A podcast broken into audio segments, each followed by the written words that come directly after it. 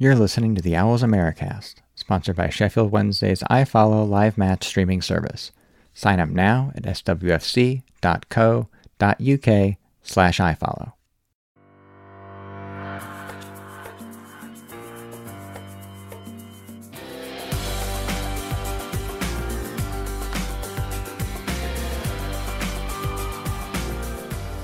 There will be no summer break here on the Owls Americast, Sheffield Wednesday opinion with an American accent. I'm your host, Jeffrey Paternostro. We do have some fresh Wednesday matches to talk about. Therefore, I am drinking a fresh with a PH from Alvarium Brewing Company. This one's a little bit punchier than the one I had last week. It's 6.5. So one pint of New England IPA. One does not simply drink fresh, man. Fresh is a state of mind. Your headspace is either open to the idea of soft, juicy, tropical, fruity goodness from Citra and Mosaic hops, or it ain't. You don't consume it, it consumes you. It's perfectly fine. Yeah, it's a solid enough New England style IPA. I don't mind it at all.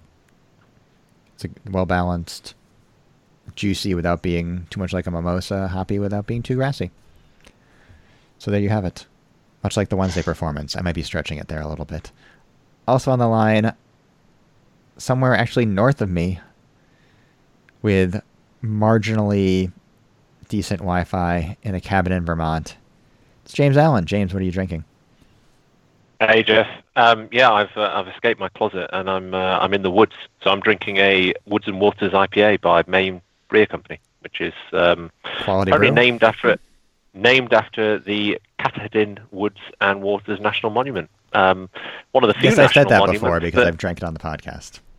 Thank, thank you, Jeff, for the, for the previous introduction. All I was going to observe was it's one of the few national monuments that isn't to a Confederate general or a slave owner, which means it's still standing. So, uh, we're hey for Maine Beer Company, and uh, and I'm enjoying the fact that I'm actually in an open space as opposed to in a two square foot closet. So, uh, happy days all around with the return of Wednesday.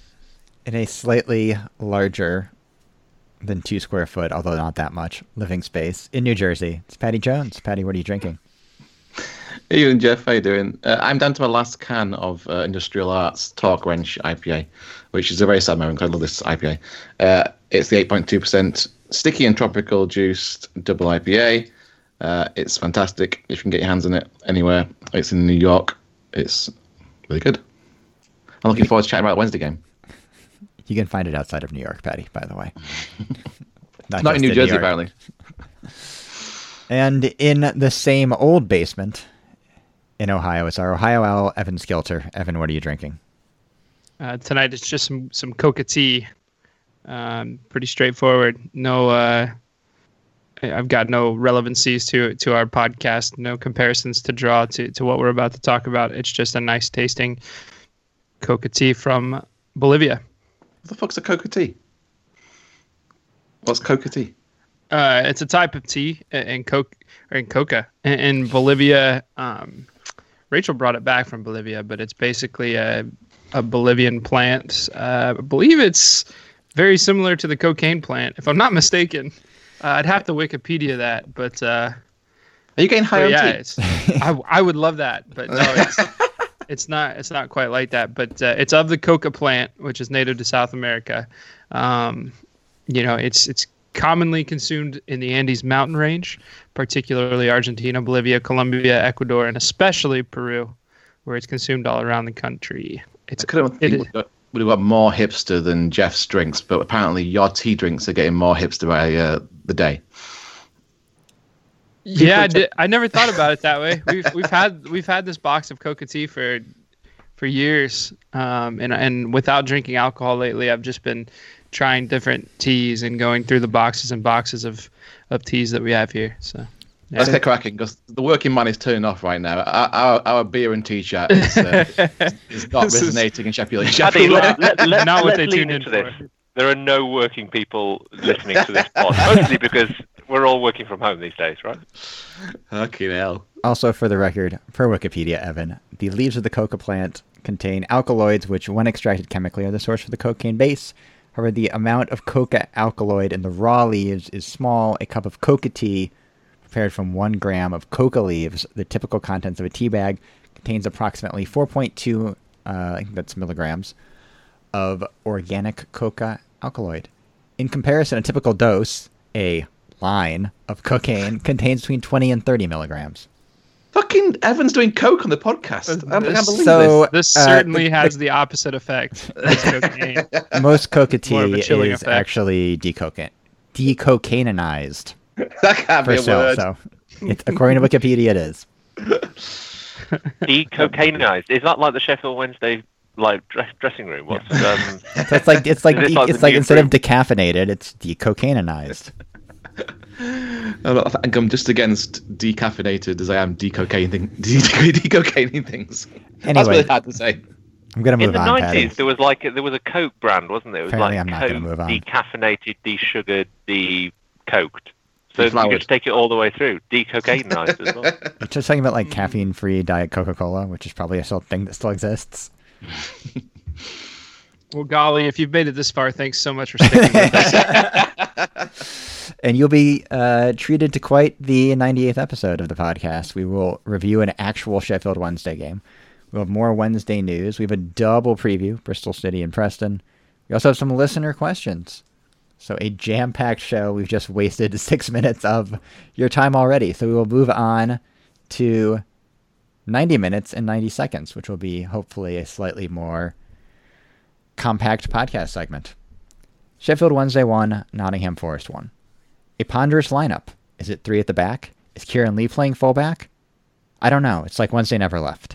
It is in fact three at the back, and despite one of them only being a full-time center back, and that one was roaming upfield an awful lot, Wednesday played a fairly tidy first half, although without much of the way of an, an end product. Like we said, it's like they never left. The second half was more of the same as Wednesday flashed close as a Wickham header hit the post and a Lee follow-up was somehow stopped by a last-ditch off-the-line clearance. Shortly after, Wednesday gave up a soft goal on a long ball over the top that beat Odubajo, who was on the left flank for some reason. Like we said, it's like they never left. The Owls did flip the script, though, finding a stoppage time equalizer of their own as the Cruz delivered the first good corner in literally months, and Wickham's bullet header found the back of the net this time in the 93rd minute. So, James, you want to talk about Connor Wickham and the difference he made beyond just the equalizing goal? I do. Well, I mean, the, the biggest difference is probably in the size and shape of Connor Wickham, right? I mean, he actually looks like he spent his lockdown getting back into shape as opposed to getting out of shape. So, uh, first of all, kudos for Connor Wickham for showing a little bit of Premier League um, fitness uh, kind of approaches, I guess. Uh, notably different to a few of our other squad members. But yeah, I thought he, I thought he had a good game. I mean, he uh, his movement was good. You know, he seemed to have the fitness for the full 90, which is not a Connor Wickham that we saw before the break. Um, he uh, he was probably our you know most kind of constant threat, I think, just in terms of kind of moving the the Forest backline around. Should have scored probably well, could have scored with that header that hit the post, um, and that that whole move deserved a goal. Um, forget the exact quote, and I'm sure Paddy will remind me that Monk made afterwards about the uh, the odds of the uh, the clearance off the line from Kieran Lee's follow up. But you know, overall, Wickham's performance I thought was pretty good, and, and there was a moment of quality with that goal right in the 93rd minute, right? I mean, it, like you said, it was a decent corner, which made a difference. But he was uh, he was positioned well. Um, the header made absolutely no mistake, and, and that's what you need. You know, if you've had a, an average performance like Wednesday used to, it was pretty cool to have a um, a finessed striker at the top end of things. And with Steven Fletcher moving on, I think he's going to be a really, really important player for the uh, the last few games of the season, providing that we can secure him, obviously, um, uh, for the uh, for the next eight games. Which is proving to be a bit of an issue with a few players, it seems. But we'll come on to that later on. But yeah, overall, I thought Connor Wickham made a difference, and I was really, really pleased that we uh, we had him on the field. Yeah, I was sort of just impressed. It was more of a total performance than we've seen from our strikers recently. He's still not particularly fast. I don't actually even recall him being fast before the spate of leg injuries on his first two loans. But his positional awareness was very good. His hold-up play was pretty good. He could drop deep and link up with Rhodes running forward.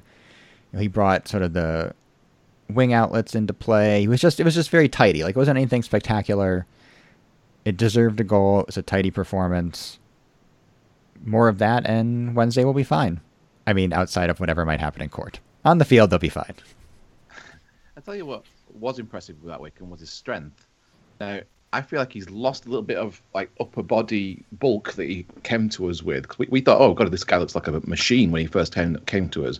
But I think overall he was a little rusty as far as match fitness goes. And in this new version after lockdown, he is a little bit slimmer, but he's lost no strength whatsoever. The amount of people I saw ping off him in that first second, that first half was fantastic. He just literally stands and plants himself, and defenders just like just run into him and fall three feet backwards from him. It was quite an impressive state. And even his goal, he was just just stood his ground, just planted there, and then no one get near him. He didn't even have to jump for it. He just basically just the crew Cruz put it onto his head, and he went to the top corner. He, he's like Atdhe Nuhiu, except with talent.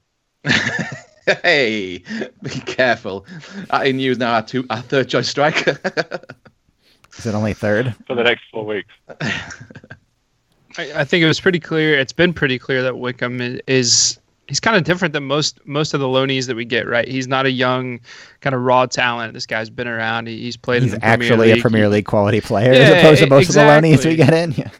Exactly, and I think he shows that. I mean, you guys have mentioned it, but he shows that every time he's out there, right? Even even with the goal that he scored, I mean, you could tell you could tell how many times he's he's seen a corner come. You know, there, there was a lot of distraction in front of him, and he didn't freak out. He didn't move. He just waited there for the ball to to get to his head, right?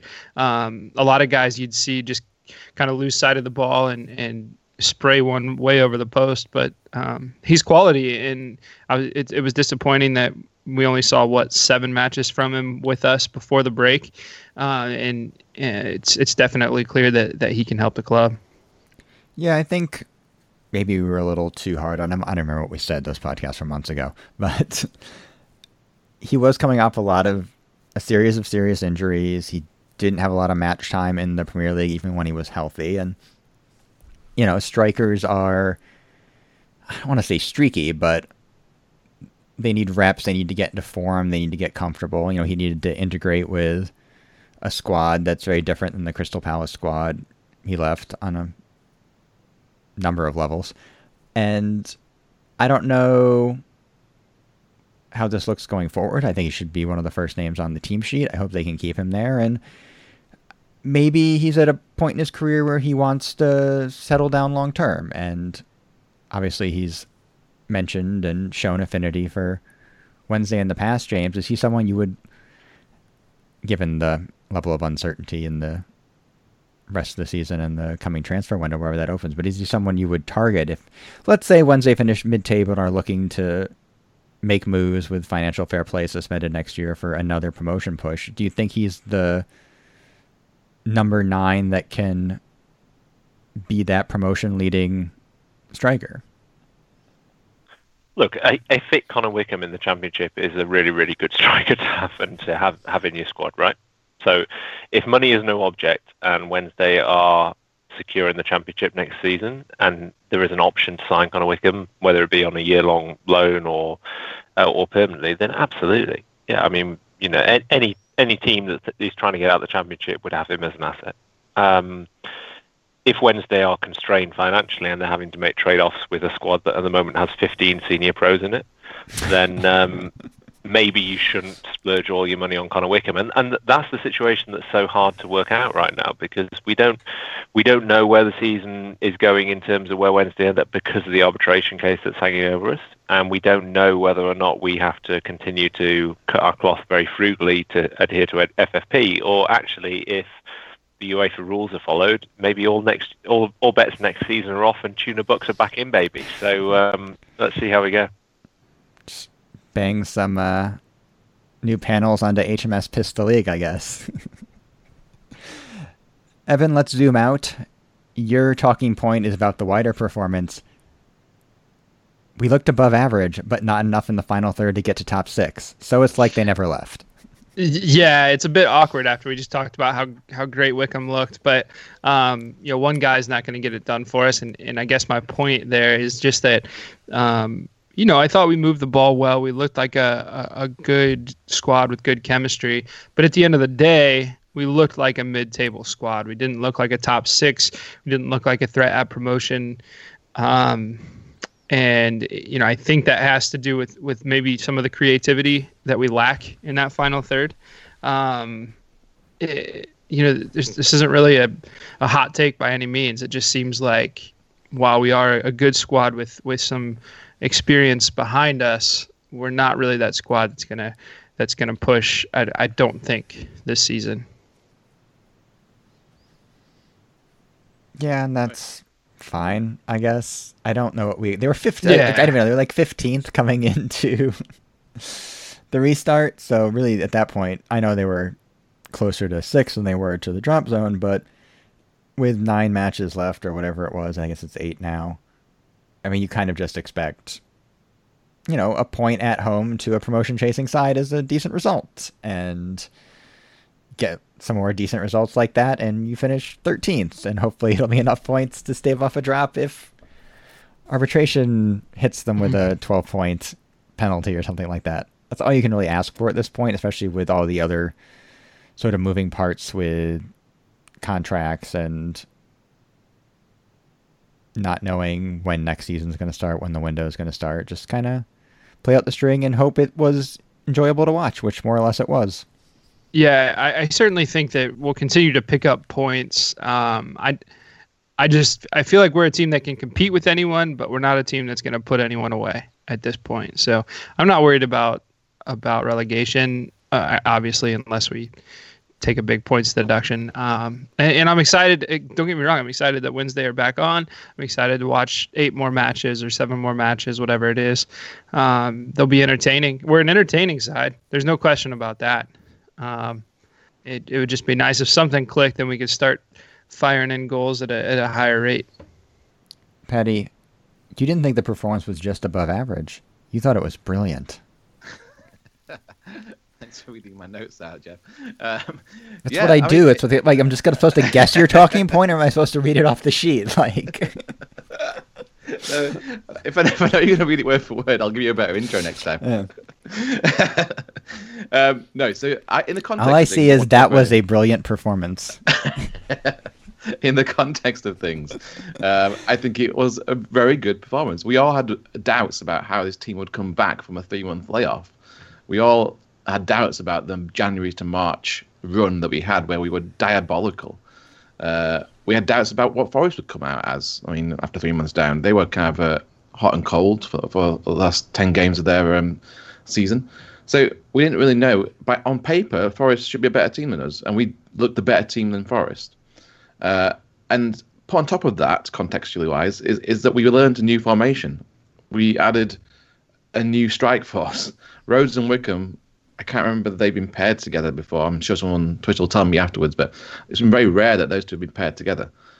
We dropped Lees, which, hurrah, uh, and put two right backs and a centre half in a flat in a, in a three uh, at the back formation.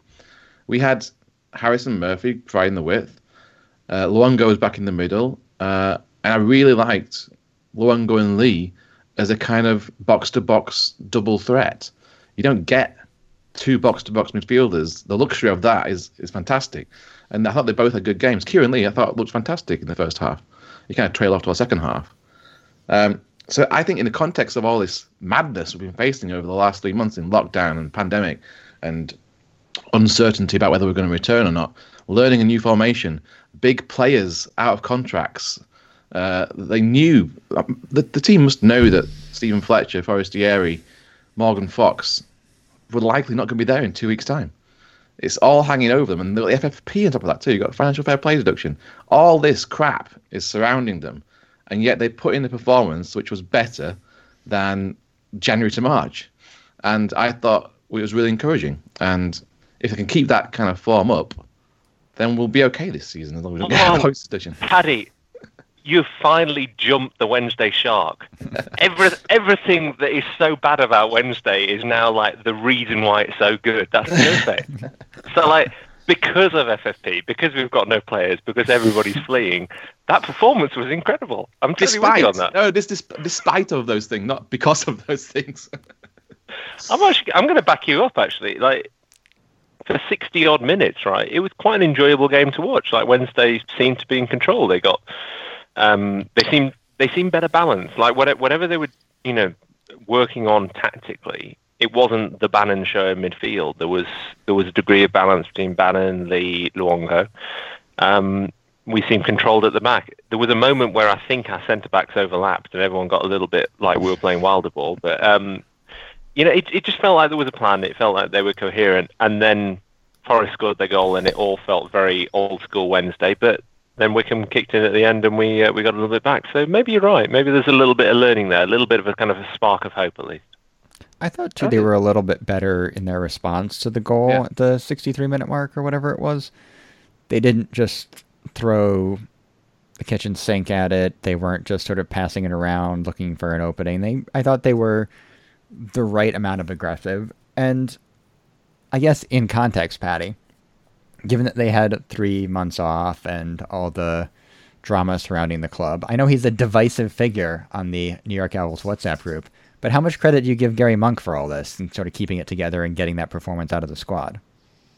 massive credit, uh, and it's it's clear in the player interviews as well. You, you see, they all kind of want to play for him, apart from the ones that may be getting released in about two weeks. but that's not his choice, right? It's, the, it's a financial choice more than anything. Why those people are leaving. So I think that even the players that are leaving, um, maybe not Hutchinson, maybe not Westwood, um, they probably have respect. Westwood for, isn't uh, leaving though, Paddy, is he? uh, no, Westwood's just going to like curse in the corner, way like like a naughty boy that he is. Um, I mean, Westwood will leave. It just won't be on a contract. It'll be sold somewhere, hopefully. Um, no, I, massive respect to Gary Monk. Um, I think he was right in his interview at the end of the match where he said that uh, they should have won. Uh, he gave a bit of reason, a bit of reasoning around why he experimented with three five two. He was very honest about the fact that uh, he expected people to be leaving, and three five two might be a formation we might have to play because of the players we have available to us. Um, so I think it was he knows he knew at that point in time um, that three at the back might be an option we might have to go with. Um, so whether you heard about Morgan Fox, whether you heard about um, uh, Steven Fletcher, we don't know, but uh, it, it felt like he was playing the players he thought he would have for the rest of the season, and they played to a new formation and new tactics really well. My talking point, unsurprisingly, is it's like they never left. It was very much a. I, I think if you had dropped this exact match into the middle of that January to March run, we'd just be bemoaning the lack of end product and the terrible goal that they gave up and the weird formation changes and another Steven Fletcher injury. But uh, in a weird way, and I think having, you know, 20 Wednesday nights on Zoom all at the same time watching the game helped. It was just nice to have sort of the Saturday morning routine back, even down to the part where after the Forest goal went in, we all just kind of started shuffling around and grumbling quietly and went to get another drink, just like we were at the football factory. The uh, the chorus of sighs in that Zoom call was hilarious. we were all like three time. seconds off from each other, too. It was like a three second window. We're just like, ah, man. the Mexican wave of sighs because the delay around everyone watching it. Hold Well, on, we can also- talk about the pl- Sorry, Evan, go on. Well, I was just going to say we also had the the iFollow issues that we seem to have at least every other match, right? And uh, all the all the grumbling there, all the uh, I, I just I would hate to be the social media manager of the EFL and have to see those messages and read those messages every single week. Um, and I couldn't, I still couldn't get it on my computer. I think other people did, but I couldn't get it on my computer the entire match. So I was on my phone uh, watching the whole time. But um, but you're right, Jeff. It, it was it was good to be back. It was good to, even though I guess even though in the middle of the season it, it's tiring to hear hear all the negativity on different Facebook groups like Wednesday saying it was just nice to be able to see messages and, and notifications that people are posting on there again and um, yeah it was good good all around It was good all around, and that was kind of where I was going, Evan, which is that, yeah, I mean, I followed didn't work, but hey, what's new? Um, what did work though was having like how how many people did we have on Zoom at one point? Like about 20, of- 20 folks or so, just kind of talking about the match. Right? We weren't watching the match. Everyone had their own individual streams, and like you said, Paddy, some people were like two minutes ahead, so that got a bit awkward at times. But it was really cool to actually kind of watch a match with fans in America at the same time. Like you know, it just it added to the experience in a way I didn't really expect it to. A little bit like there's these weird kind of quirks of learnings coming out of this whole pandemic experience. It was it was fun, you know. I now know what Jeff looks like when he celebrates a goal at home, and I didn't know that before. It's not all that different from the football factory, except I'm. I guess I was probably slightly sober. I put a lot of whiskey in my coffee, but I think I was still Just probably That, slightly that, sober. that was the difference, Jeff. Yeah, you, you look quite steady on your feet. Mm. Just start with three whiskeys in his coffee to start the game. Well, I free poured, which is not the best idea in the world in hindsight, but. So that covers the Forest game. Now we'll take a break. We come back. As promised, there's plenty of contract drama, there's plenty of court drama, and probably a less dramatic fixture schedule to preview.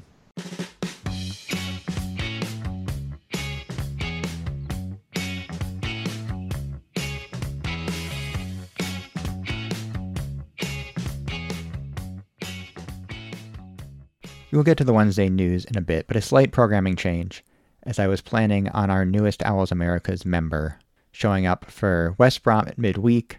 She had a different idea in the middle of editing this podcast, decided she was going to make a late break for it to catch the Bristol City game, which she did. So we will recap the Bristol City game and then move on with the rest of the show.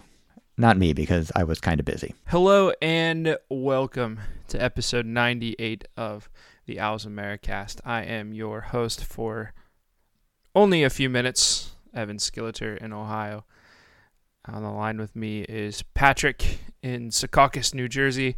And this is kind of a, a bonus section of the podcast. It'll be an interesting show for you because our producer, Jeff, the morning after we recorded the original episode 98, uh, his wife went into labor. And so our audio was stranded on his desktop in Connecticut.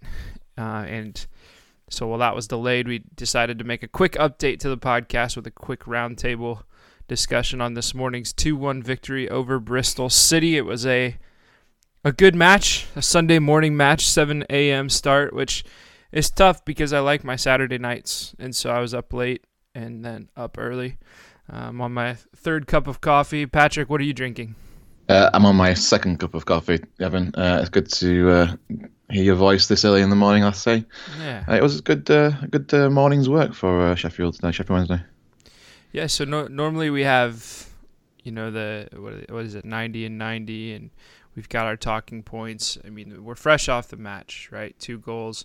Connor Wickham early on in the 13th minute, unmarked header. Luongo with uh, just a normal championship scrappy goal in the 60th, and in typical fashion, we give up one a bit late, but we held on. And, and Patty, I think it was a pretty good. Uh, a pretty good match overall. I'll just ask you: Do you have a talking point or any anything that stuck out to you in the match? Yeah, I think I want to talk about the defence a little bit um, and the changes we had to kind of go through through that game, and uh, still kept relatively um, tight at the back. So, so we started with the same formation as last week, so uh, kind of a three-five-two with the the wing backs of Murphy and Harris. Um, and it looked like Börner took a bit of a knock in the first half, uh, and he came off um, for the start of the second half for Morgan Fox, which I thought was a bit surprising. Obviously, because we had Tom Lees on the bench. Um, more natural centre half. Uh, Morgan Fox, um, famously not staying around for the rest of the season after this, pretty much. Um, but obviously, Morgan Fox, we know, there's no real qualms about him being a professional uh, footballer. So he um, got on with the task at hand and did really well, I thought. Um, but another thing that I thought was really interesting is that we changed to a, a back four once we let in the goal. And we still didn't bring Tom Lees on. We brought Moses Odubajo on. Um, so it seems like to me Tom Lees is way down the pecking order in Gary Monk's uh, plans at the moment, and I wouldn't be surprised if he's um, also shipped out in the summertime. Yeah, I think it's it's interesting because th- there are so many different factors that could be playing into players that are, are playing or not playing, or, or the reasons why they're not playing. Um, you know, is Tom Lees out of favor? Perhaps. Um, per- perhaps he just didn't work very hard during the break, and, and he's still out of form. And there's just so many different things at this point. Um, and it is interesting to, to think that Morgan Fox is a better option for a, a central defender than Tom Lees. But uh, yeah, I, I mean overall, I think you're right. The defense, the, the defense played well. I, I felt like we kept our our shape well in the back and really didn't lose our heads too much. I mean, the goal that the goal that Bristol City scored was, eh, you know, a great save from Wildsmith uh, on the initial, and then there's not much you can do about a, a, a guy streaking in and just putting something behind a header. So, um, I, you know, I thought we played well. I, I never felt too much like it was in jeopardy. I know there was that one shot that was scuffed a little wide toward the end. Uh, I forget the fellow's name that, that shot it. Viner. Viner, yeah, from the top of the box. But uh, you know, outside of that, yeah, we, we, we played well, and uh, it, it's good to see. It, it really is good to see Liam Palmer. I thought played uh, p- played a pretty good match. Iorfa, as you well, I guess you mentioned it in our podcast that we haven't released yet, so um, we'll leave that out. But Iorfa has obviously coming been a, soon. Yeah, uh, Iorfa's been a, a pretty positive uh, influence there uh, on the back line as well. It was a mountain today, and like I say, Palmer had a, a good couple of blocks as well. Um, like I say, we have. I mean, we finished with four fullbacks on the pitch, and uh, it didn't seem like um, we were suffering from it. Uh, we did really well. One thing I thought today was also really good. Um, obviously, Joe Wildsmith made a couple of great saves. Unfortunately, the second one he did was um, kind of followed up by Wells. So hats off to Joe. He seems to have um, claiming his that number one spot for himself. Uh, other few bright spots for me was uh, Wickham again. I thought he looks he looks like a fighter. He's up for it. He's strong.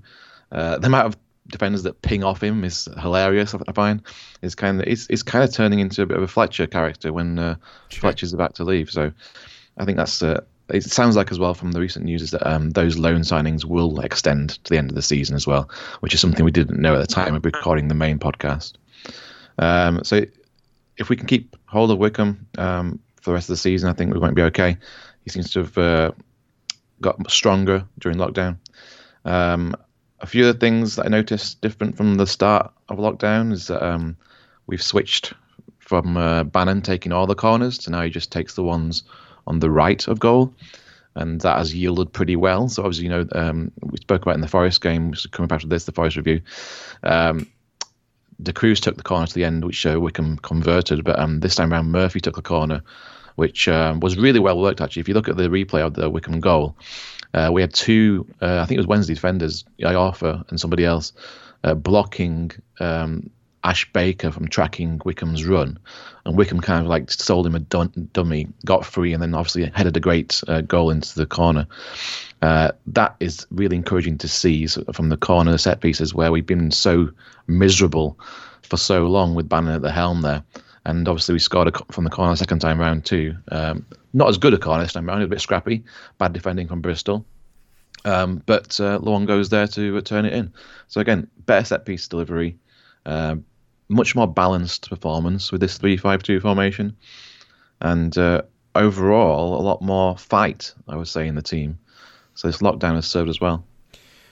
Yeah, one of the big or the most noticeable things for me was that uh, Kadeem Harris and Murphy have both looked like they looked in the first week or two of the season.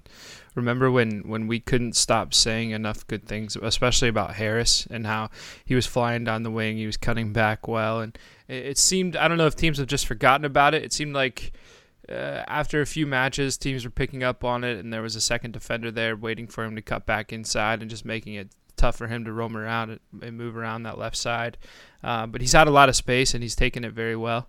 Uh, he's definitely been a threat, and I think Murphy as well has looked good. He, he looked he looks the player that we thought we were getting on loan, uh, forcing his way up the right, cutting inside, uh, making some overlapping runs that uh, you know, I, I just feel like we, we look threatening. We're playing some nice balls into the box.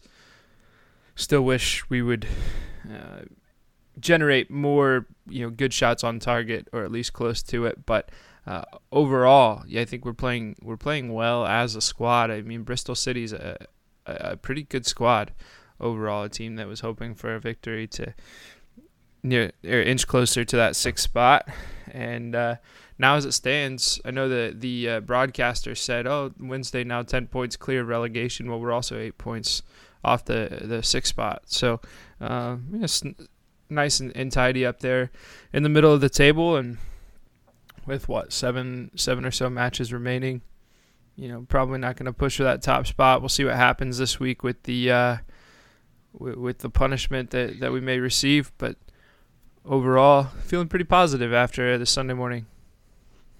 Yeah, me too. Um, I think, like like I say, we've got this podcast coming up next, which is what we recorded, I think, on Thursday this week. So um, I just want to say before we hand over to the main podcast, uh, congratulations to Jeff and Jess. Uh, we'll dedicate this one to um, Evelyn Rose, born on Friday morning. Evelyn's a, a beautiful name, by the way. Well, well chosen. And um, yeah, thank, thanks for listening to this quick section, and now enjoy the rest of episode 98 of Owls Americast.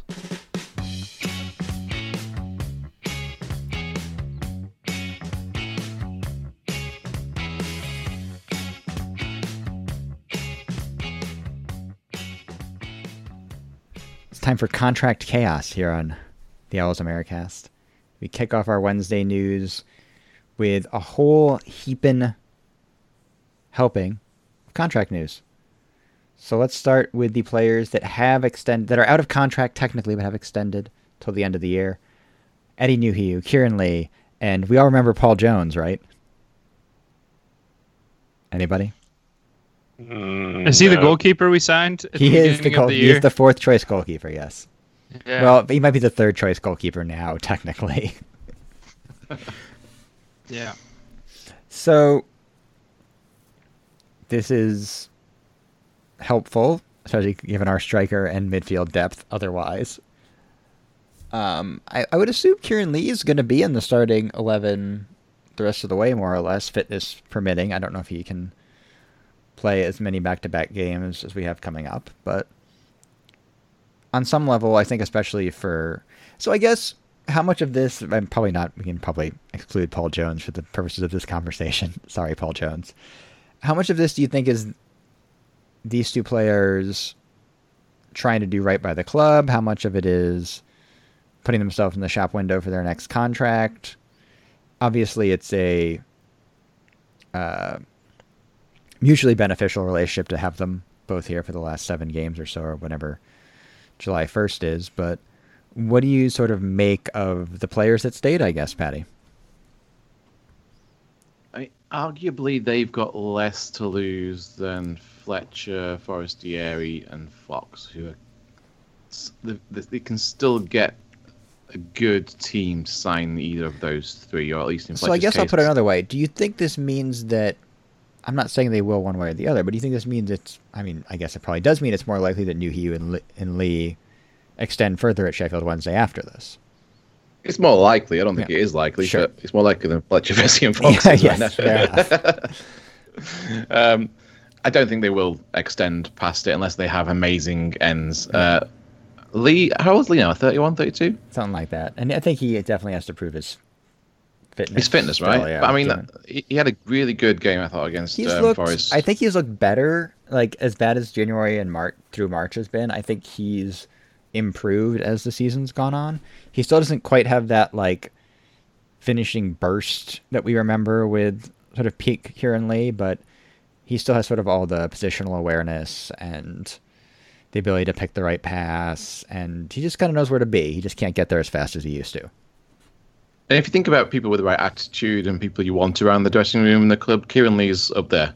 So I have no issues if we do decide after a seven, eight game run, uh, Kieran Lee playing out of his skin, we decide to extend his contract for another year. I'm fine with that. Um, we also don't really know where we're going to be next year. Uh, it could be the Championship or League One at this rate. Um, so in that respect, also, Nuhiu might be a good player in League One. Who knows? Um, we, if if we're looking at a League One team, it changes everything, right? We're not looking at Connor Wickham anymore. We're looking at actually Nuhiu. Those would be some It's funny fun when you say that, podcasts. Paddy, because I, I hadn't kind of um, I hadn't placed that cynical lens on it yet. But just in, in reflection, when when you put that particular lens on the players that have stayed and the players that have gone, the players that have stayed arguably are pitching for a top end League One lower end Championship contract, and the players that have gone are mid table Championship to upper upper end Championship, right? which tells you two things. It tells you probably where Wednesday are pitching their contract offers, because to be, to be fair, it did say that we extended offers to Fletcher, Fox, and Forestieri, the three Fs, but they were all declined. They told us to F off. Um, but also that the you know the two that stayed, you know, may maybe there is the potential dangle of a contract there if they um, if they help us stay in the championship. It's it's kind of it's on that borderline, isn't it? And I hadn't really kind of clocked that leveling, but there is a distinct leveling between those that have gone and those that are deciding to stick around. And I think, to be fair, I, I don't know what Atdhe Nuhiu like wants to do with the rest of his career or whatever, but he's not useless in the championship. I think he actually is fairly effective as that last 15 minute battering ram because he can come in, he can maybe give a different look, or his hold up play is good. He, you know, it's more art than science, but he has a late goal in him every now and again, maybe even more than every now and again. Like he can kind of change the the tenor of the late game strategy for both Wednesday and sort of force the team they're playing against to change their setup as well. So, you know, is that is it worth having him as your fourth choice striker? And he's a guy that has gone on runs, and you know, if there's a, another spate of injuries to Wednesday strikers, which seems to be a recurring pattern, he's the kind of guy that can step in and start for you for a month, and it's not going to kill you. Is he going to set the world on fire? No. Um, you know, I do baseball prospect writing for a living, and this sort of term would be like like a roll 45. Like it's like a slightly below average, but if you have to play him, it's fine. And I think to, to, to Patty's point uh, about to Patty's point too, I think Nuhiu, from everything I've heard, is also very highly regarded in the dressing room as well, and I think that matters when you know evaluating these kind of players that maybe aren't more squad players than starters. Yeah, totally agree. Um, and maybe those long termers, like I mean, Forestieri and Fletcher have been around too, but Lee and Nuhiu have been away, around longer than they have. Um, so there is a, a, degree of loyalty in that kind of uh, effort of staying on. So yes, they might have not as much to play for in the next contract that the Fletcher, Forestieri, and Fox have. Um, but I'd also like to give them the benefit of doubt and think that they have a degree of loyalty to Wednesday and finishing the campaign off too. So, as mentioned, Steven Fletcher, Fernando Forestieri, and Morgan Fox have all been offered extensions for the rest of the season, and all have rejected them. What do you make of that, Evan? Uh, actually, the note that I have written down is very similar to what Patty just said. I, I think um, yeah, F- Fletcher Fletcher may be different than Fessy and Fox, but but when you think of Forestieri and Morgan Fox, you know Fox only just this year started to be in favor with uh, with the fans, right? He was he was a very uh, controversial figure amongst the, the fans, and I don't think. Uh, what do I know? I've never played professional football, but I, I would think that that takes a, a toll on you. And um, you know, like Patty said, maybe he doesn't have that loyalty. He doesn't really he doesn't really have those ties to the fan base. Nuhiu's had some some really nice runs where where he was. I mean, I almost got a tattoo of New Nuhiu on my body. You still haven't gotten that yet? No, no, I still haven't. I still haven't. Uh, you know, well, Kieran. Next hour's, next hour's away. Yeah, we're gonna yeah. we'll drag you yeah, there. Don't worry about we'll it. Think about it. We'll think about it. I'll have to run that through Rachel. Um, but but yeah, you know, with with Fletcher, who, who knows? I'm actually a little bit surprised that, that he didn't sign until the end of the season. It, it, it's not like he wasn't getting game time, right? He he was our first choice striker. Um, fans liked him. You know, it, it, that one's kind of a strange one to me. Um, Forestieri, who knows what's going through his head any minute of the day. Um, and I think there's a question that we'll get to later on about how he'll be remembered at the club. Um, and I'll, I'll save my answer for, for then. But um, short answer is it, you know, what have you done for us lately? It's fine. See you later, pal. So as far as got, this just came to me about Fletcher, and it, it was triggered by what Evan said uh, about injuries and kind of like what are you risking kind of thing. So Fletcher did play for about five minutes on Saturday, then went off injured. I'm doing air quotes for people that are listening on the podcast. Um, do you think that was a show? Do you think that could be a kind of like, I've tried to play for you guys, and there I got injured in my first five minutes, so you're not really giving me a good enough contract to stick around or a reason to stay to extend it for the rest of the season. I'm gonna play it safe and like Yes. not extend. I feel like he could have just said outright, "I'm not going to extend. Don't play me," and they probably would have done that. I think it's more likely that you know maybe his fitness isn't where it needs to be after the layoff, and he pulled a hamstring, which is what it looked like, which happens. I'm I'm perfectly willing to give him the benefit of the doubt here, knowing in general how cynical footballers can be about this kind of stuff at times as well. I think the, the the honest truth about all of this, though, is that like this whole experience, this whole period of time, is laying bare some truths about football, right? Like you know, why is the Premier League playing right now? It's playing right now because it has to play out for contracts. Why is the Championship playing right now? It's because the Championship is beholden to the Premier League for financial dependency. Why would Steven Fletcher walk onto the field for Sheffield Wednesday if he's not intending to fulfil a contract beyond the end of June? It's because you know there's a degree of contractual obligation still within his existing terms. And then why would he walk back off the field after three minutes if he does tweak a hamstring? It's because he probably does have some better contract offers out there for teams when the season starts again for 2021 do I blame him for any of that? I'm not. I'm not sure I can. I mean, you know, ultimately it's a job, isn't it? It's it's employment, and and we look at it through this prism of being fans and therefore demanding like ultimate and unconditional loyalty. Steven Fletcher has done a really magnificent job for Sheffield Wednesday in a difficult time. He scored pivotal goals at key moments. He's worked hard. He's brought himself back from injury. He's dragged the team out of some crap situations. If he can get a better payday, a better contract at another championship club, in September or whenever the season starts again.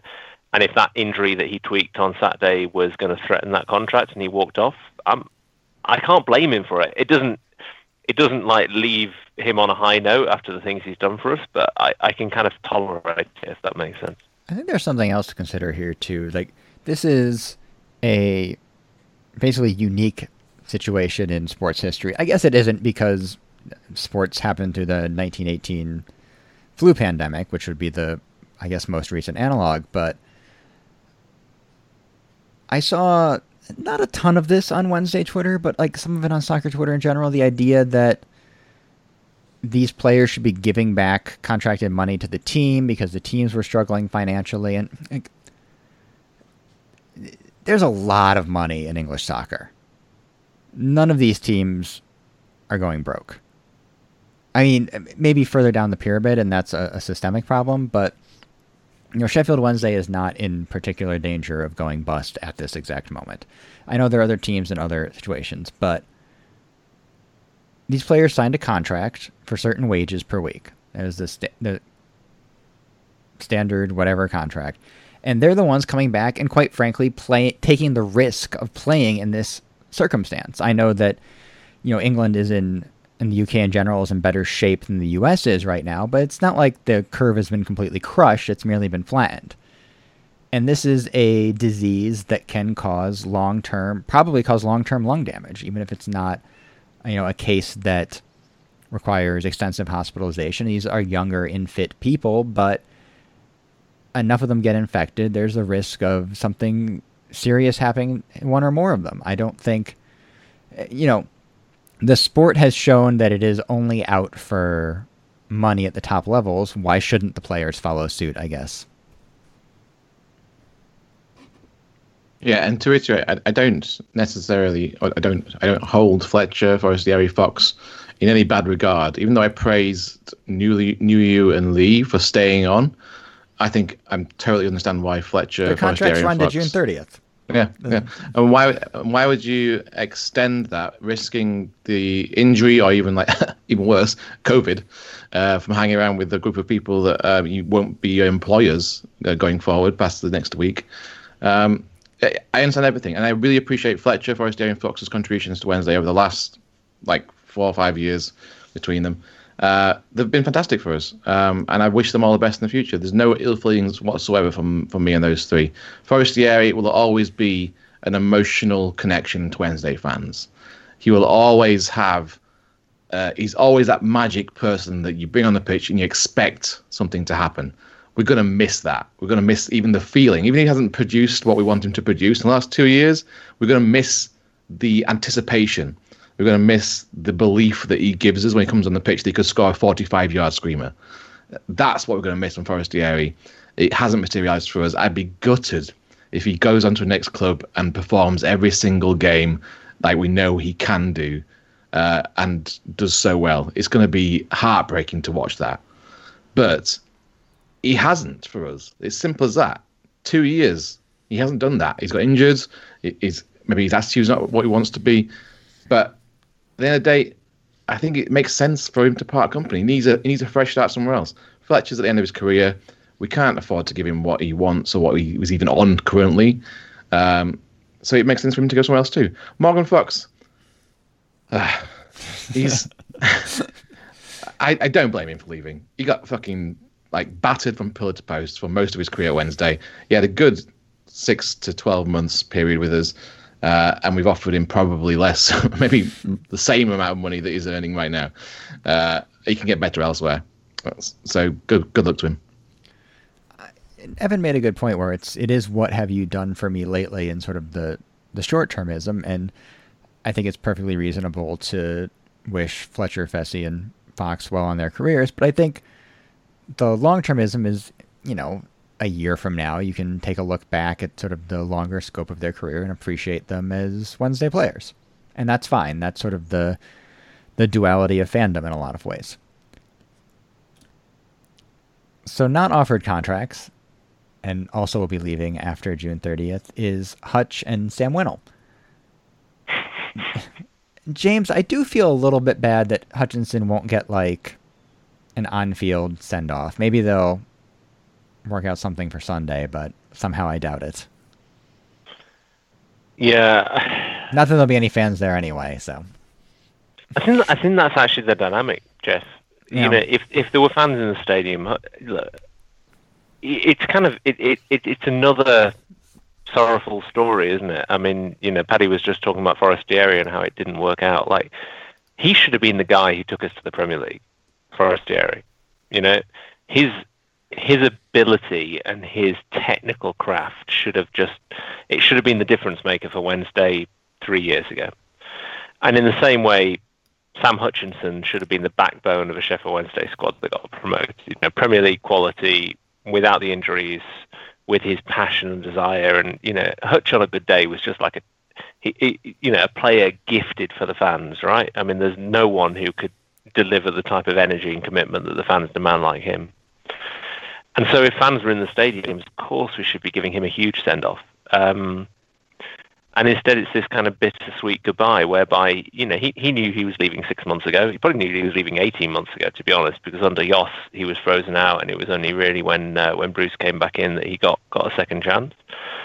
Um, but he's he's just another one of those kind of what if stories, isn't he? And there's a litany of them now. You know, what if Steven Fletcher had been part of a team that had gone to Wembley and we'd overcome uh, Huddersfield in that semi-final, you know, and he got us into the Premier League what if Fernando Forestieri had stayed fit and he he delivered on the goods in the second season under Carlos? What if um, Sam Hutchinson had been able to just kind of knuckle down and play a role and whatever the dressing room situations that, that occurred around him, whether they were his creation or otherwise, hadn't hadn't occurred. But they're all just ifs and buts. They're not they're not the reality. And I think in a similar way to we were just talking about the fact we don't wish it, the three Fs anything but goodwill in the same way with Hutch. You know, I I just hope he finds a squad and somewhere that nurtures him that can um, can kind of you know help him overcome his injury fragility and, and give him a chance to have a, a sort of a third phase in his career because after, after his almost retirement with Chelsea and then coming to Wednesday, you know, he talked about wanting to finish his career at Wednesday. That hasn't worked out. I hope he finds somewhere else that helps him to do so. Yeah, it is. I I guess you have to take this point of view as a Wednesday fan, given the last 20 odd years of the team's history. But there's like, you have to find beauty in the failures, I guess, is what it comes down to. what else have we got to celebrate? Yeah, fair enough. Yeah. yeah, I mean, these players are going to go down, I think, of this generation of Wednesday players. Most of them were looked at fondly I think in 10 years' time, people are going to remember Sam Hutchinson and Steven Fletcher and Forrest Forestieri. I mean, these were literally the best teams of the last 20 years. they've given us so much joy. Frustration, yes, probably equally. Um, but I think everyone's going to miss these players. It, it is an end of an era, and we can't downplay that. Uh, we're starting again afresh with probably no money to spend because of FFP reasons, rather than the fact that we've got a billionaire owner. Uh, it's it's a, it's the start of a new era, and it's happening mid-season, which is so weird.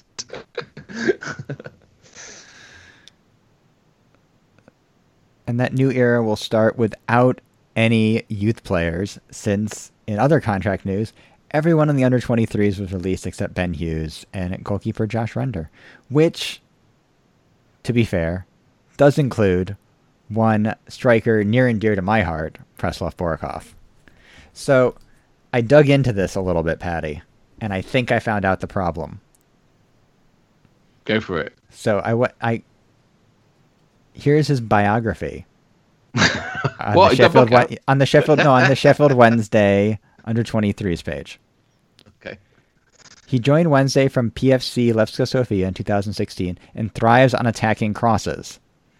Well, I found the problem. We can't put any crosses into the box of any quality, so obviously we don't need Preslav Borukov.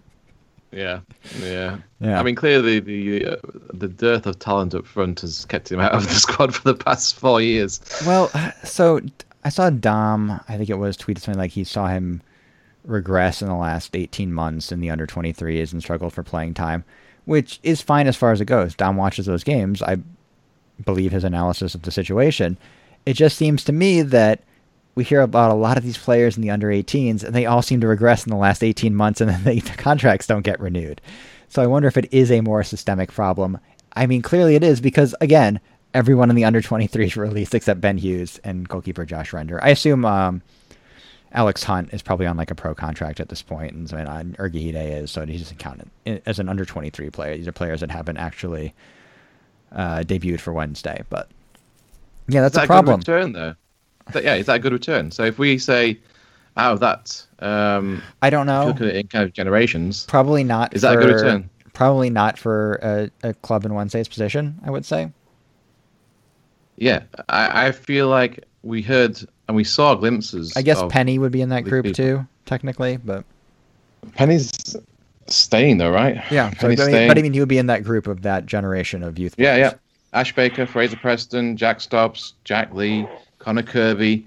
These are all players that have had their chances and not taken them or not shown on loan spells that they were worthy of keeping. Uh, you've got to ask at that point have we done them justice as players and as talent and as, as, as skill? Have we as a club progressed them to what their potential was? and it doesn't sound like we have. And I, I don't really want to know, be that, that negative as say that systemically we have a problem, but it certainly hints at that.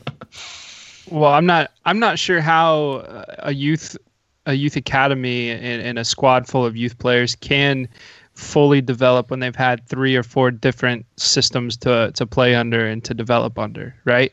Um, you know, I, I don't. Some of these players may have been incredibly talented and probably were. I mean, we saw glimpses of of a lot of good players, but you know, you talk about Borukov in the last 18 months. He's just um, he's regressed. Well, what's happened in the last 18 months? We've had three different managers and zero consistency in, in the squad selection and um, in, in the squad formation, right? Um, so, you know, what what are you what are you supposed to do in this case? I mean, you can uh, you can try to sign some of them and, and send them out on loan and, and try to find some consistency for 12 months with these guys. But um, you know, it's tough. It, it's it's incredibly tough, and I think it goes back to what James has been preaching for the last three years, right? And it's it's that we need to to gut this club and and we need to start from from the bottom up and and really just get you know, establish a, a consistent academy and a consistent player development program, and then work our way up to the top of the club. Yeah, I couldn't agree more, Evan. And look, I mean, um, so you're right in the observation for 18 months and four managers. Um, but try 18 years and however many managers and systems that's been, right? I mean, the the real measure of an analysis is whether or not you see a sustained sustained trend over time. And you know, maybe this group of players weren't quite as good as we thought they were three years ago, and, and we're seeing the results of that now. But I look at it as how is it that Wednesday have failed to produce consistently youth talent over the last 20 years? You know, when that's been probably our primary source of resource, you know, apart from the Chansiri era where we've had money to spend, really we should have been cultivating and developing the very best youth talent that South Yorkshire, Yorkshire, the kind of surrounding areas has to offer. And instead, we've managed to produce how many players that have either progressed to the first team or have been sold to higher orders of higher echelons of the, the English football league. I mean, it's it's almost negligible. You can't you can't point to more than one or two players, right? And that isn't good enough for a, a club of our stature. So, yeah, Evan. I mean, that that's what it comes down to. You need a stable academy with a stable coaching environment, with a stable development strategy that supports and nurtures those players, that deliberately moves them out to develop in the right environment, the right feeder clubs at the right time. Um, that doesn't simply use loans as an option of last resort, which is basically what's happened to a lot of the players like Stobbs. Um, and so, Paddy, your question was, you know, have we failed them? Yes, I think we have. You know, we basically let them kind of develop to the top of the youth environment late in their careers. We sent them out on loan later than they should have gone out, and then we've expected them to deliver the goods, and that's not. That to me is a, a flawed philosophy. Yeah, and I think yes, the managerial shuffle matters, but by the same token, Southampton shuffles through managers for the first team constantly. Atalanta shuffles through managers for the first team constantly. That's just the nature of football nowadays. But if you have a stable development environment, that should be siloed from that. The you know the 18 year old players are not 25 year old players in most cases. And look, you can go back five years ago and look at whatever the England under 18 roster is, and you know the best players at 18 are not necessarily the best players at 23, and for a number of reasons. And, you know, anything you know, players develop at different rates, but when you don't develop anyone, that does point to a systemic problem. So on that happy note, we'll move to the other drama of the week, as Wednesday have officially entered arbitration over their potential FFP violation. I mean, mum's the word, basically, other than we know it started. It might be done by the end of the week. I guess what do we expect from all of this is the question I will ask, with no knowledge of what's actually going on behind closed doors. I'm passing to James. I'm pointing Paddy's to James. pointing furiously, and it's either me or Evan. So, um, Evan, what do you think? Yeah, I think I'm excited to hear what you have to say. Can I just use my stock line for the last six months, which Mm. is that until somebody actually talks to us about what's going on, it's kind of futile to try and predict it. Because there's so much legality caught up in this that, I mean, I, I can say with some certainty that Wednesday, if the letter of the law, the laws meaning the EFL laws, are is applied, we're probably going to get caught out and fined heavily, by which I mean significant points deduction. But Wednesday may have some evidence that points to contradictions to those laws, and then it's a matter of interpretation, then it's a legal decision, and I, I don't know. I'm not a legal expert. What I do know, Jeff, is this. The fact that the case was brought forward and they're trying to accelerate it tells you the EFL are trying to get this business done before the end of the year, so it's not a post hoc decision. And I think that is probably most instructive for Wednesday, which is that, you know, the burden of proof on one side or the other is there. The case needs to be heard. If it's in arbitration, it will be done fairly. We have to assume that. Um, but I, I struggle to get to a position where it's positive for Wednesday, right? Like it, it feels like something that we're going to get a points reduction over. It's the magnitude of the points reduction that will ultimately decide where which which league we're starting in next season. That that's what I bring it down to. I think part of that feeling is just the pessimistic nature of the club in general. I, I will say that much. Uh, it just it it does. I know it sounds it sounds funny, but it does feel like with just about anything that happens with us in the last three, four, five years, it, it just feels like it's not going to be good. Whatever it is, we're going to sell Fessy. He's going to go on. He's going to be great somewhere else. We're going to, um, you know, Fletcher's going to sign on and with a great club and lead them to promotion. You know, everything just feels it feels bad. But uh, I, I do appreciate. Uh, this is. Hmm. I do appreciate the EFL accelerating this a bit with all the question marks going on, I do really want a resolution as soon as possible. I just it just would be good to know.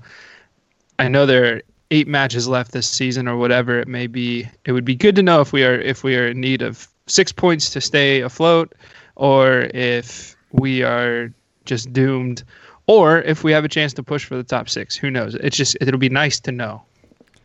The fact that they've dragged this on for so long uh, I, I understand that we have been a part of that process, but it has to like like Barnsley and like Steve Gibson have been banging on the door for the last like what six to eight, 12 months. It has to be resolved this year, otherwise we have gained an unfair advantage. That's what they're saying. That's what the, the competitors are saying. I mean, we can't go a, a, season without being punished for our actions in the previous year, uh, or even prior to that, in some respects. So it has to be resolved. So the fact they brought it forward is a completely right decision, not just for our benefit, but for fairness and for everyone else's benefit in the league. Uh, I can't. But then there's this thing in my mind which goes, they can't give us a relegation inducing point deduction with seven games to correct it. That is wrong. Except they can, Paddy, and it's not. so, so here, here's why, right? Because it is it, what, what people get caught up on is the temporal nature of it, right? So a lot of people have been saying, well, hang on a minute, the FFP rules are going to be suspended for a season, assuming the EFL adopt the UEFA guidelines. So therefore, they can't punish us. But what people miss is that the EF, the, the FFP rules will be applied for this season and next season going forward. This entire case is about how we acted two years ago. It's the three-year period from what is it, 2015 to 2018. So to your point on fairness, the, the fairness is if we broke the rules during that period, then the punishment applies now, and quite rightly, the competition want that to be applied in this season. I, I, I don't think that's an arguable position. That, that's just simply the fair application of the rule set. The question is the magnitude of the punishment relative to the crime committed. If it is indeed a crime, I mean, crime implies illegality. Uh, in reality, it's breaking of what are completely fundamentally stupid EFL rules, but they are the rules. Um, and what's interesting for Wednesday is that you know we're being used as a test case. You know, it's not Derby, it's not Villa that are up in front of this arbitration panel. It's us because we did it in a really clumsy way, right? So I'm afraid I, I, I can't really say anything more about it until we get a judgment because my suspicion is that one way or the other it's going to be either very clear that the EFL were complicit in the way we approached it, in which case there's no case to answer, or Wednesday did this in a really haphazard manner in which case there's a case very clearly to answer, and we may well be in a position where we have to get an inordinate number of points in the last seven games. Well, if they do, it might come down to the last game of the season against relegation scrapping Middlesbrough, and they have a new manager, one that we very familiar to this podcast and Wednesday fans in general. Uh, I thought he was retiring, but Neil Warnock is back, Paddy. Why won't he just die? Why is he still here?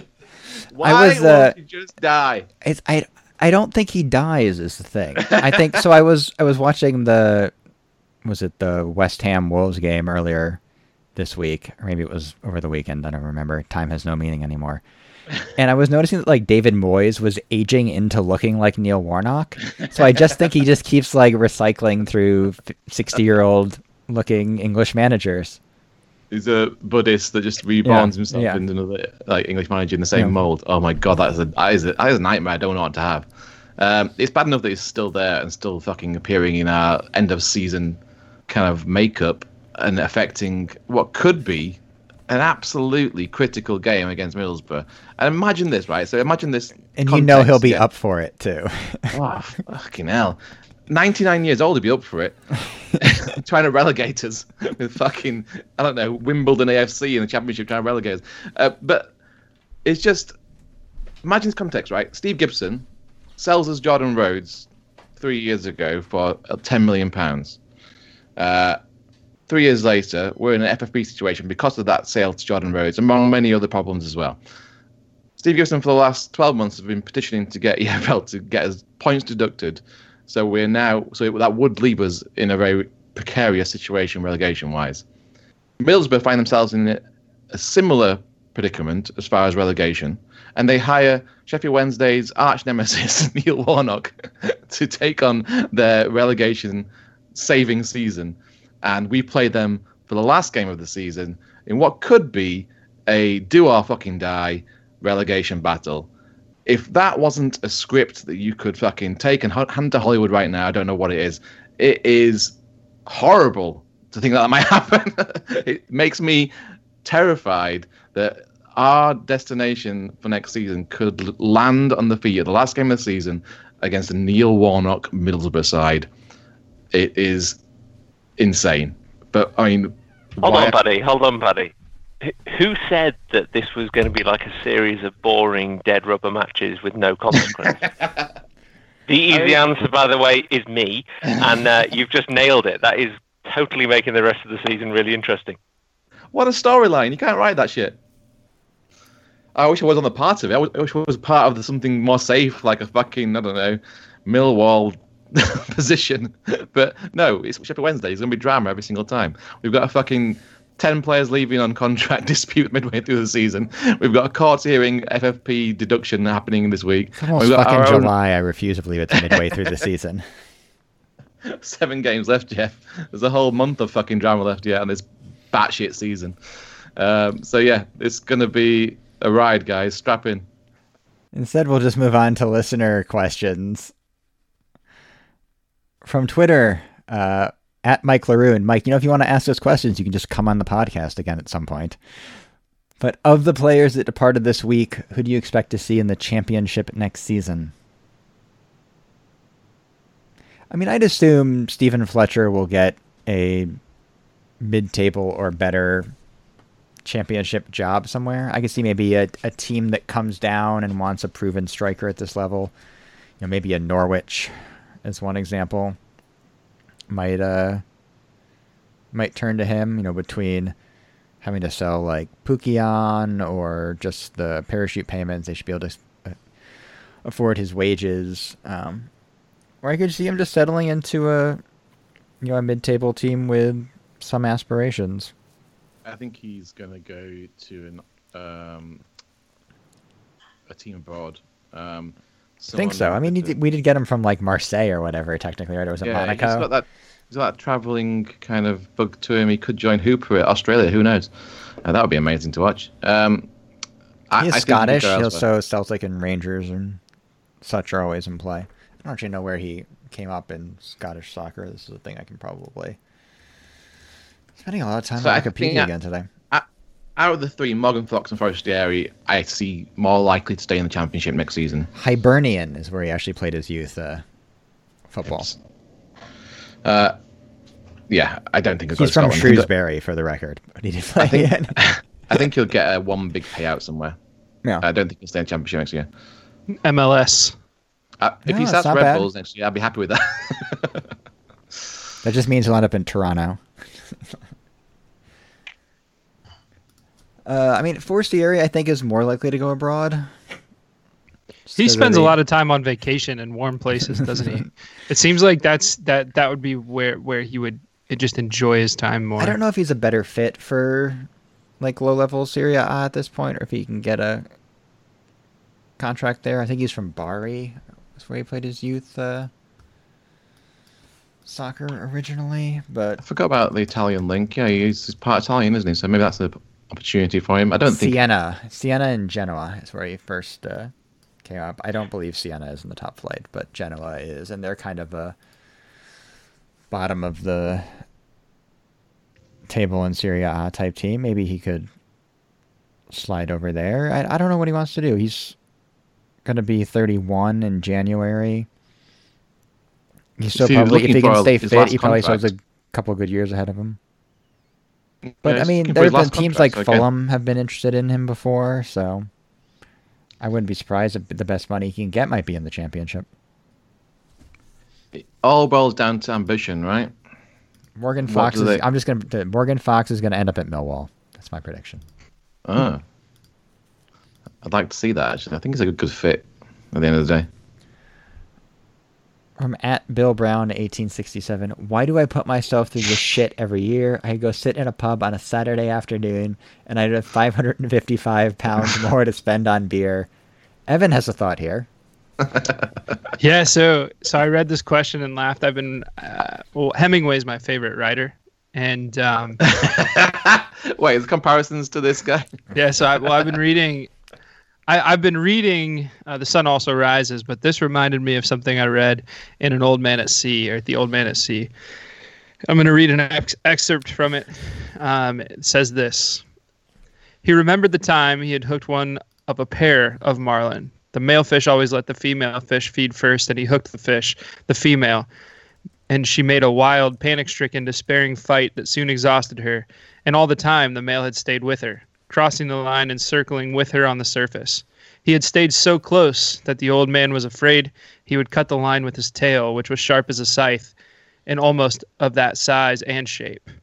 When the old man had gaffed her and clubbed her, holding the rapier bill with a sandpaper edge and clubbing her across the top of her head until the, her color turned to a color almost like the backing of mirrors, and then when the boys, with, with the boys' help, hoisted her aboard, the male fish had stayed by the side of the boat.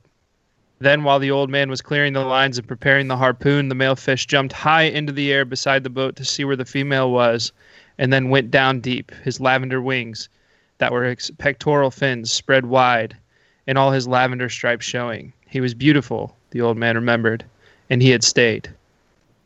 We are Marlins, and we stay. We love Sheffield Wednesday no matter how hard the club hits her head, no matter how dark her color turns, we stay. And that's why you continue to watch and spend 555 pounds every year on Sheffield Wednesday. As long as we're doing Hemingway, here's something from Islands in the Stream. Out of all the things you could not have, there were some that you could have, and one of those was to know when you were happy and enjoy all of it while it was there and it was good. I mean, if anyone thinks that Isles of Americas is base level entertainment, uh, let's, just, let's just let's just quote those two. That's two. Uh, layers upon layers upon layers upon layers, Paddy, and, and all in the uh, all in the justification of a season ticket. But I will say, Bill, uh, the best thing Hemingway did was the Hemingway daiquiri, and Wednesday games go down a lot better with three or four of those in your stomach before it starts. From at runner underscore 812, is there a better Wednesdayite song to sum up the Wednesdayite experience than Mr. Glass Half Empty? Uh, no, this is Patrick from uh, North Carolina uh, who went to OAA. Um, no, that's why we've got it. On, I think it's one of our um, podcasts. It is. I, I would right? make a uh, a strong case, however, given the last twenty, well, let's say the last twenty eight years of Wednesday history for uh, "From the Ritz to the Rubble" by the Arctic Monkeys. Oh, that's good. So yeah, if if anyone's wondering what that means, uh, Reverend Makers uh, do our bumpers for the podcast. Uh, I say that every week, Paddy. It's it's in They the do. outro, which we'll eventually get to. They we, they very kindly gave us permission to use those songs, uh, but uh, Mr. Glass Half Empty is uh, the podcast bumpers. So check it out if you haven't already. at Southie underscore SWFC is the upcoming close season the biggest restructure we've gone through. We seem to be short on youth term players, never mind the first team. So what's the, you can put you can put 21 players in the squad now, is that what it is? 5 subs and 21 players? Jeff, you, you're getting a little technical. I think the answer to Southie is yes. Uh, bar the season where we tried to convert a squad of cricketers into a squad of footballers. I was just gonna. s- I was just gonna say, do we actually have 21 players? I know, like Mourinho at Spurs has been complaining he doesn't have 21 players. He can, which is the one thing I guess we have in common with Spurs this year. Um, I think it's 15 senior players, right? I think I saw in some WhatsApp comments. I can't fact check that right now. Um, Yeah, I mean, All the more Yes. reason to keep Preslav Borukov because he would probably make the bench at this point. it does seem strange, uh, but I mean, we can't be hypocritical here. We've been calling for a cull for the last twelve months, uh, and and a kind of re- and a Yeah, it would have been nice uh, to kind of like stagger it a little bit. if we did again, it'd be great. To at the end or of the season. or alternatively do it after the season not with eight games left in a situation where you might end up in a relegation scrap. At sean's ramblings what is the latest with the potential point deduction? It would be nice to have a decision finally made one way or the other. Uh, see above sean essentially. We'll move over to instagram. At earl of sheffield. This is a very wednesday question. Which league will we start next season? So Champions League.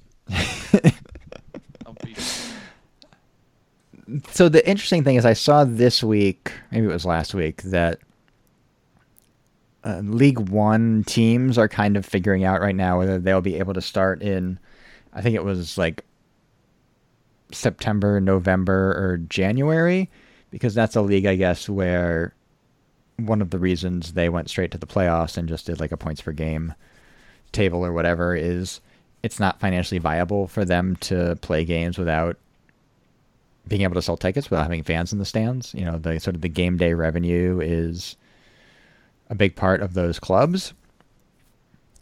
So if they do end up in League One, we could be spared Wednesday football for a full six months, more or less. They might not start till long January. way, long-winded way of answering the question, Jeff. I mean, it's, I it's either so- League One or the Championship, isn't Yes, it? I, s- I suspect Wednesday. I don't know what the sort of the machinations behind the scenes are right now. I suspect. You want my honest prediction? Wednesday will get a nine-point deduction, deduction, which will put them, which will probably satisfy Barnsley and Steve Gibson. I mean, it may not satisfy them, but really fuck them. But it'll be close enough that they can't complain too vociferously and they'll be in a relegation scrap the rest of the season, and I think they'll get out of it. So I'm going to say championship. I am in the eternal do-eyed optimist on this show. If you go back and look at our season previews from the last three years at this point, or whatever it is. If you're the uh, the do-eyed optimism poster child, we are fucked. uh, I think when we championship too, I, I, I totally agree with Jeff. I think that a nine-point deduction is uh, possible. Uh, I think it will skirt with relegation, but by hopefully by Middlesbrough, we will won't be in a champ- in a relegation uh, battle with Neil Warnock. Yeah. I, I think that's the most probable outcome. So if you wanted me to go one way or the other, it's Championship, but um, by the skin of our teeth. Same. Evan? Yeah, Wednesday wouldn't have it any other way, I suppose. At GD Price eight eight eight, how will Fessy be remembered? Yeah, we went over this. Uh, a couple of you did. I said I'd save my answer till now, um, but I, I mentioned it. I think for me, it's what have you done for us lately? Um, Fessy will be remembered as a, a really great player, uh, a player with a lot of skill, uh, a player that probably never reached his full potential with us, or, or at least never elevated us to our our full potential. Um, I think overall he'll be remembered well, but again, I, I don't think he ever. I guess his finest moments never came when it really mattered, in my opinion. Right? Um, you know, I you mean, to be fair, match- that goal against Brighton was really good, even though if he was technically offside. Sure, sure. But there's also, you know, was it against Preston a couple years ago toward the end? It might have been the last match of the season where uh, he shrugged off like nine defenders and and went in and scored a like a really nice goal. Right? He, he did all these great things, but at the end of the day, we were in the championship the whole time we had him. Um, he missed a penalty against Huddersfield uh, in, in a semifinal. Right? It, it I'm not gonna, you know, I don't have too many bad things to say about him other than the fact that, like, yeah, he was a part of the era where we played in the championship, flirted with promotion, but really never got there. I can be pretty direct, Jeff. The best wasted talent since Carbone. So I think there's an interesting sort of what if here on a couple of levels. So James, you noted that sort of the FFP looks at 2000 where Wednesday are in trouble right now is 2016 to the 2018 period.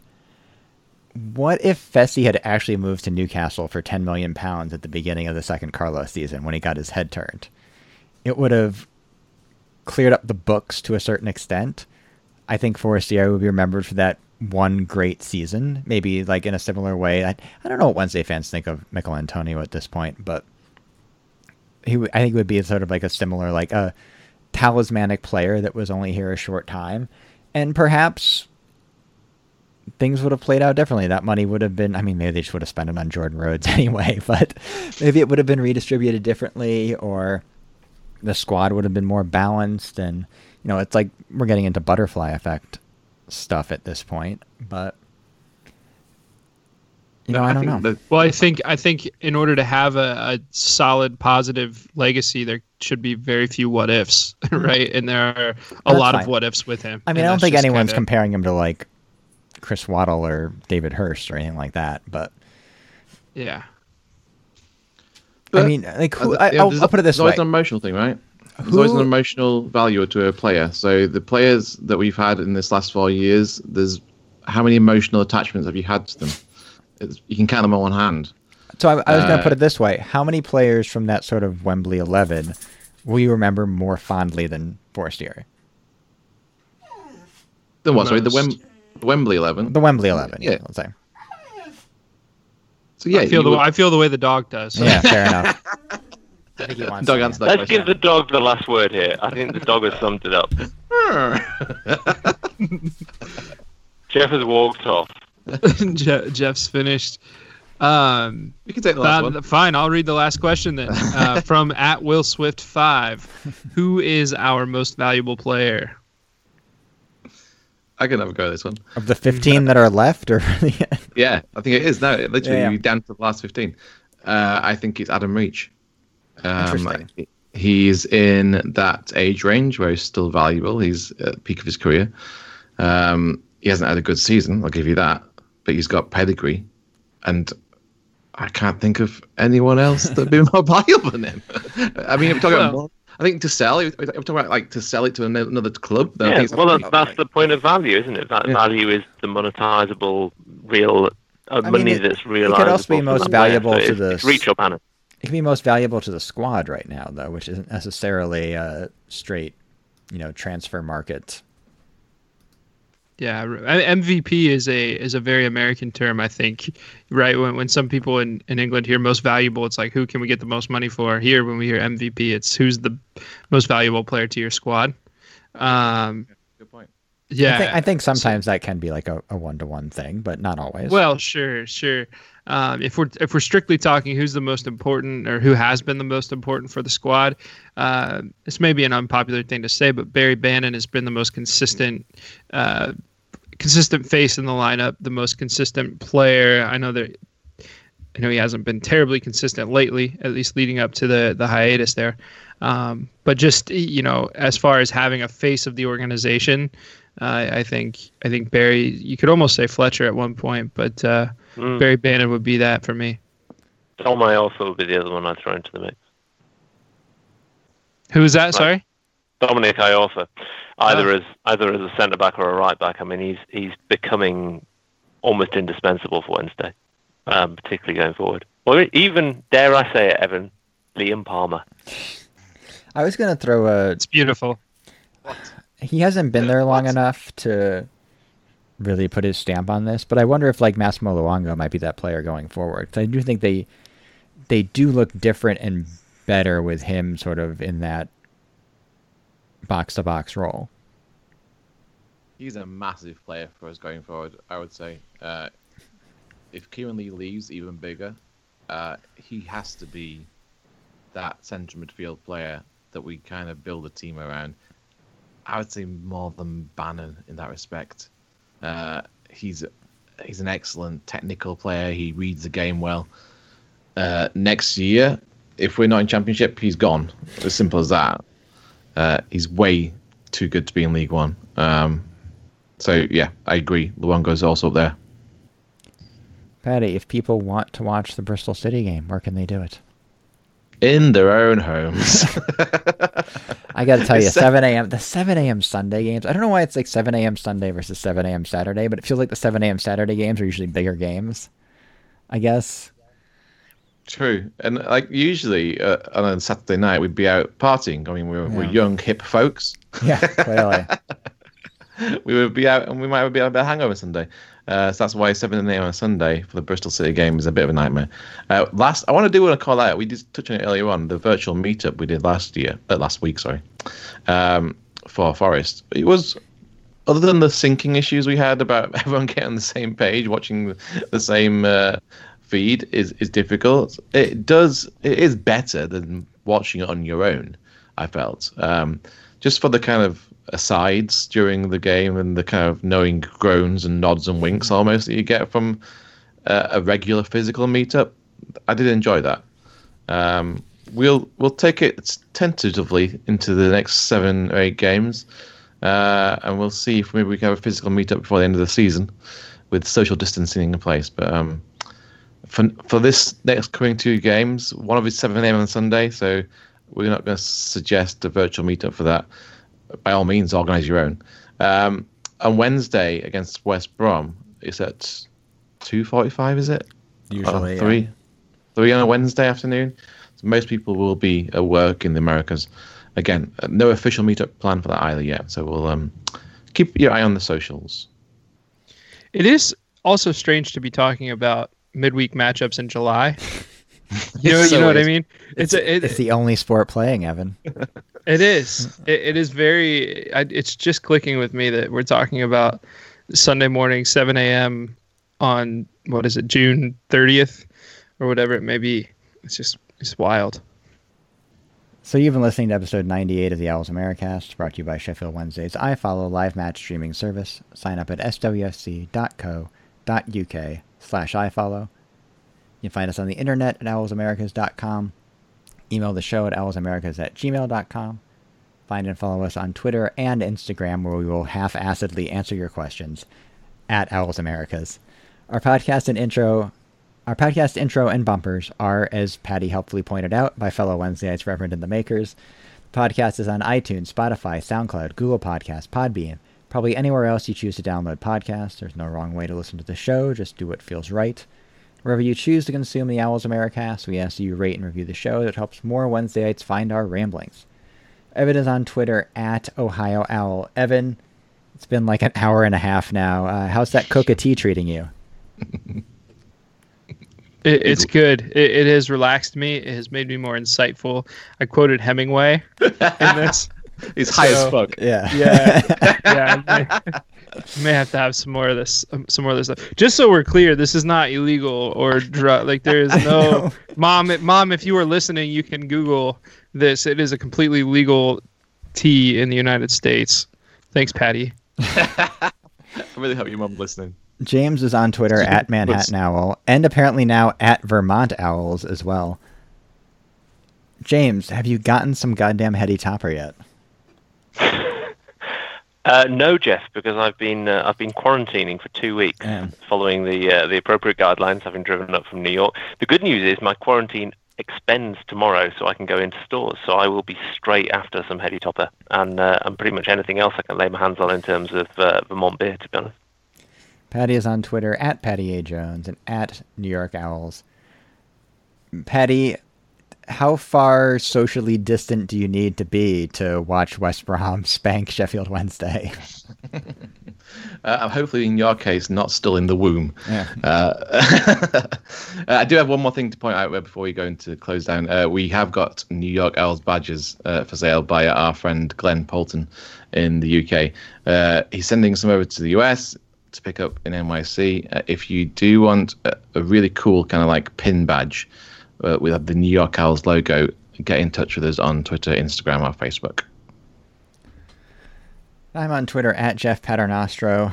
In context, that was a brilliant podcast, and we'll see you next week.